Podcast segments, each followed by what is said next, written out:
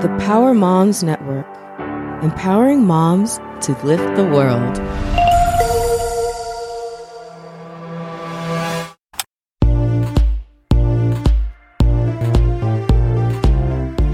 Happy 4th of July. Thanks for joining me today for episode number 82 of Podcasting Your Brand. I'm your host, producer Jemmy, providing learning lessons for you to podcast your brand. And today, I'm going to be revisiting a Podcasting 102 topic from season one sales. Less talking, more listening. and this episode is brought to you by my own brand, Flintstone Media. Listen in and let's do this first, starting with one of my daily tips.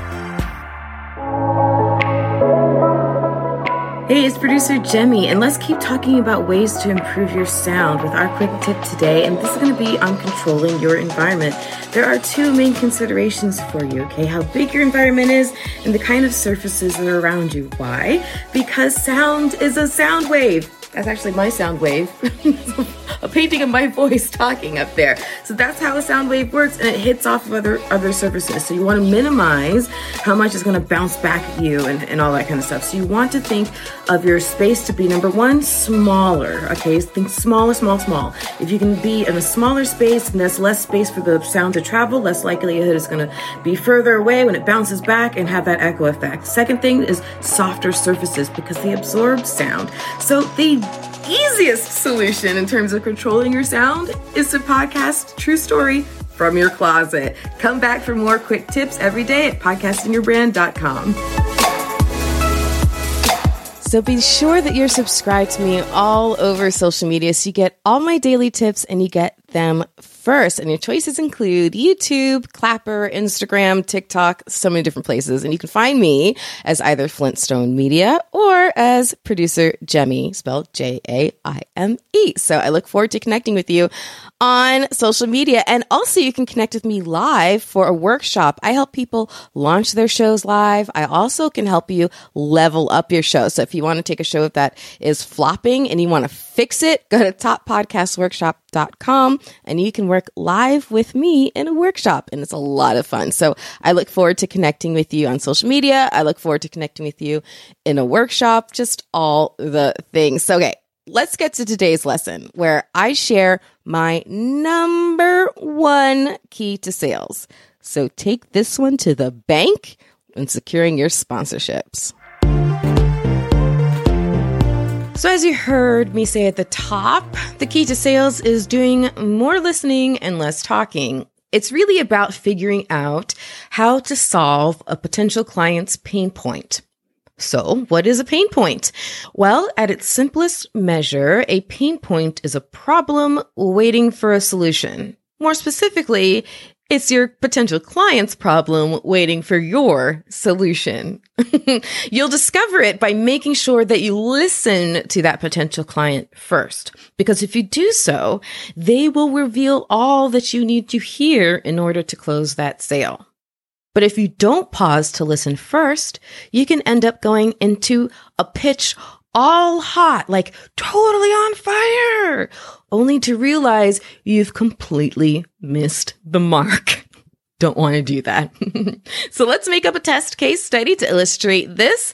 We'll say there's a company, we'll call it Acme Widget Company. If you went to business school, you're very familiar with Acme Widget Company. As far as I know, it's not a real company and widgets aren't a real thing that you can manufacture. They exist as a thing in the digital world, but in manufacturing, it's fake. Again, as far as I know. it's just like this nondescript product term. So Acme Widget Company was often the company in my business classes that was used in all the different case studies and examples. So until I get more creative, guess what? You're stuck with it. Acme Widget Company it is. So Acme Widget Company, they are a growing company looking to refresh their website. That's all you know. So Jason is a web developer trying to build a business on web development and design. And he does a ton of research when he lands this meeting with Acme Widget Company. He creates an entire presentation. And when he goes in to meet with them, he goes in hot. Just like the micro machines guy. Do you remember him? Well, if you don't know what I'm referencing from my childhood, allow me to remind you. This is the Micro Machine Man presenting the most miniature motorcade of micro machines. Each one has dramatic details, terrific trim, precision paint jobs, plus incredible micro machine pocket playsets. There's a police station, fire station, restaurant, service station, and more. Perfect pocket portables to take any place. And there are many miniature playsets to play with, and each one comes with its own special edition micro machine vehicle and fun, fantastic features that miraculously move. Raise the boat lift. Um, what? now, don't get me wrong. This was a massively successful campaign and Motormouth John Moschitta, who was the face and mouth of that Micro Machines campaign, absolutely nailed it. He was a force. He's super talented. But you are not trying to fast pitch Toy Joy to a seven year old. No, you are that seven year old now having to turn around and pitch their desire for those micro machines to the people holding the purse strings, the parents. Yikes, gadzoots. so that will be you. You will be the kid convincing a company to loosen its purse strings. And this is the approach our fake friend Jason took after all his research on Acme. He went into that meeting hot. He went into that meeting excited. Acme has never seen such enthusiasm. But how many words did you actually pick up from Mr. Micro Machines Motormouth? Unless you're seven, probably practically none. And the business that you're pitching to doesn't want you to treat them like a seven year old you're fast talking. Even if you don't intend to come off just like a slick oil salesman, you run that risk when talking to decision makers like that. Alternatively, let's now take Jacinda. So Jacinda does some preliminary research on Acme just the same. She learns who the people are that will be involved in the meeting. She learns a bit more about the company's history. She does her own little assessment of the company's current website. So she has an opinion on that. But rather than giving a lengthy motor mouth pitch about the website design that she's already come up with for them, because she hasn't actually wasted her time drafting up a design yet, Jacinda instead at that meeting does a quick overview of herself and her company's services and capabilities, super quick, super short. Then she asked them a very simple yet extremely important question. What are you hoping to accomplish with your new website? Then she sat back and listened. See, Jason went in with all his bells and whistles and really nailed his presentation. But though he came up with a beautiful new web design to propose to Acme, it just didn't meet their needs he didn't take time to discover first their pain points so that he could then address them. Whereas Jacinda went into her meeting and opened up by telling them a little bit about her company and services and showing a few samples of her work. But then she asked them what they are looking to achieve and accomplish with that new website. And that is where the magic happened. That was the difference. Jacinda spent the next 10 minutes listening to the Acme team describe how they are trying to break into the Portland, Oregon market, but aren't sure the best approach to take. Creating a new website with some copy that relates to that mission was all that they had come up with yet. Now, knowing that because she took time to first listen, Jacinda begins her proposal presentation with no pre-prepared design concept, but rather by talking about all the ideas she can bring to the table to help them accomplish these goals now that she is now aware of these goals. She had no pre-designed concept to show them because she decided she would first listen and discover their needs and pain points she could better rise to the challenge. Throughout her presentation, Jacinda continuously referenced their needs and then paired it with her solutions for those needs because she knew now what those needs were. In fact, because she had listened first, she was able to bring in some past experience she hadn't anticipated before she walked in the door. See, what you don't know about Jacinda is that in her former career, she worked often with small business associations and learned how to navigate them. Though she's never worked with the Portland SBA, she was still able to offer Acme the idea of reaching out to them and some pointers on how to start exploratory conversations that can really help Acme partner with great small businesses in Portland. I'll give you one guess who landed the sale. Bottom line, listening closes sales, not talking. So I'll also offer an example from my own business to further illustrate not only this point, but its true value beyond just closing more sales. I am a complete nerd at heart. Like nerdy nerd, nerd, nerd, nerd. And so when I first got into podcasting, I totally geeked out over all the tech. I wanted to learn to edit, to produce, to create music beds, and to learn how the RSS feed works. I wanted to learn live broadcasting and figure out all the tools. I wanted to know all the things. I was nerding out. I was so excited. so naturally, I assumed in the beginning of first branching out to help other people become podcasters that they were going to be excited about all that stuff and wanted to learn all that themselves too. I thought what they wanted help from me with was just helping them avoid big mistakes by advising them on the basics like equipment and how to set up their hosting account and also coaching them on how to be a good podcaster, have those long form interviews sound more like relaxed conversations, finding guests, etc. And boy, was I wrong. And I didn't discover how wrong I was until I stopped walking into the room or the call or whatever meeting to sell my services, assuming that I knew exactly what they wanted and needed. Yes, all of the above was part of what potential clients were looking for. But it wasn't until I started listening that I uncovered the truth.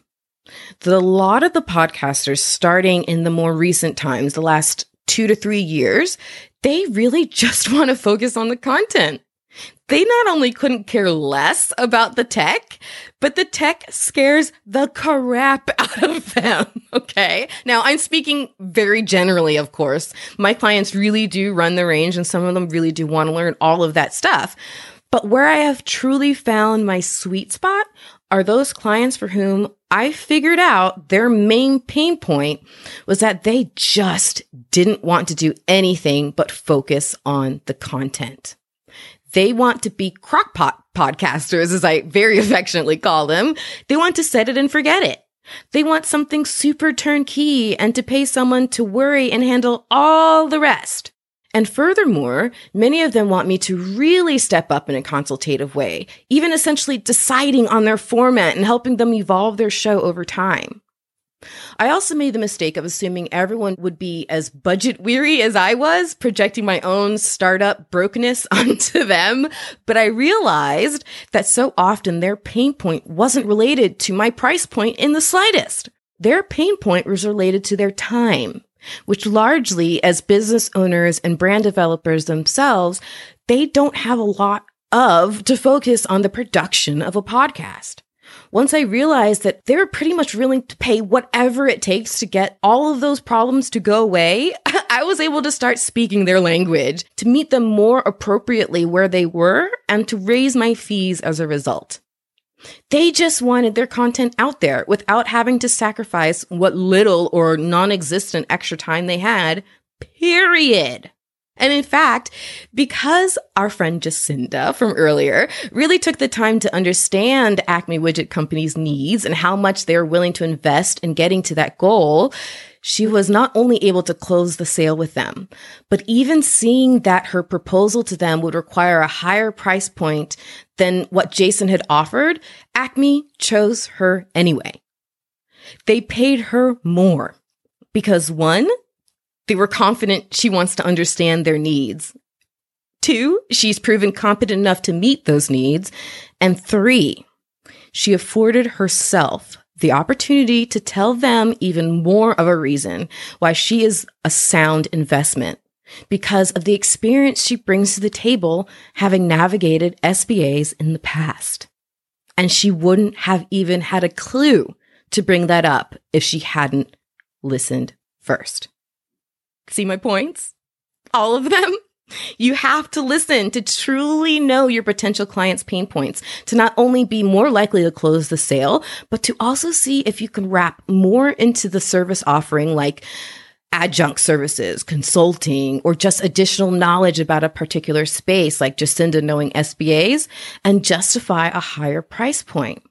You will also learn over time to be able to read between the lines of potential clients who are either A, being coy about their pain points, which I still don't understand, but I run into this every once in a while. Like clients just, they don't want to tell you stuff. I don't know why, but they're coy. So you have to kind of like really read between the lines. Or sometimes they're just not sure of what their pain points are or how to express them. So you really will learn over time how to read between those lines and figure that out. Your brand also will and should evolve over time as the pain points of your clients and their industries evolve. As your portfolio grows, you'll reach milestones where you're able to justify charging more. You'll learn which kinds of clients you can connect best with and be able to land more of those sales. And all of that I'll cover more in depth in a later episode about pricing yourself. Yes, again, another promise of a later episode, but that just means so much more to come. But over time, you'll figure out also which pain points you're not only best at solving, but you'll get better at knowing how to respond to and address each one for your clients.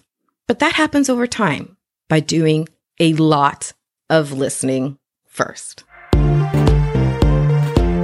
Yes, sales, sales, sales. It is all about less talking, more listening. So as I get ready to wrap this thing up by shutting up myself, be sure that you're connecting with me on social media so you get all of my tips. We're about to hear another one. I want you to get them first though. Connect with me on Instagram, connect with me on Clapper, YouTube, wherever. You can find me as either Flintstone Media or as producer Jemmy, J-A-I-M-E, or email me if you want me to talk about something specific in a future episode or if you want me to share a particular tip on something, or if you want to let me know that this show is helping your show grow, and I'll actually put your show's art on podcastingyourbrand.com, free exposure and advertising for your show. Yay! So email me, J-A-I-M-E at flintstonemedia.com. I would love to hear from you. All right. It's producer Jemmy signing off for now. Remember, the only thing more powerful than your voice is your spirit to use it. So turn that mic on. Hey, it is producer Jemmy. I just finished recording episode 72, so I'm here with your daily tip. And yesterday, I talked about how if you have a, sh- a, show that you do both as a video offering as an audio only offering as well, then your audio only version should be a little edited a little bit more than your video version. And if you don't know why, then yesterday's last tip will help you. Last tip from Friday. But today, I want to help you cut down on the editing time. So there are a couple ways that you can do it. First, edit the video version first and then export that audio as the starting point for editing your audio version of your show, the audio only version. The second thing that you can do is while you're editing the video version of your show, check out the timestamps. Take note of the timestamps for if you do a couple of takes, for example, for your intro or your close, and you just you know which take which take was the good one. Note the timestamps for that good take, and then follow those timestamps for the audio version. You can make those edits a little bit faster. So I hope that helps you. Podcastingyourbrand.com every day. I'm producer Jemmy.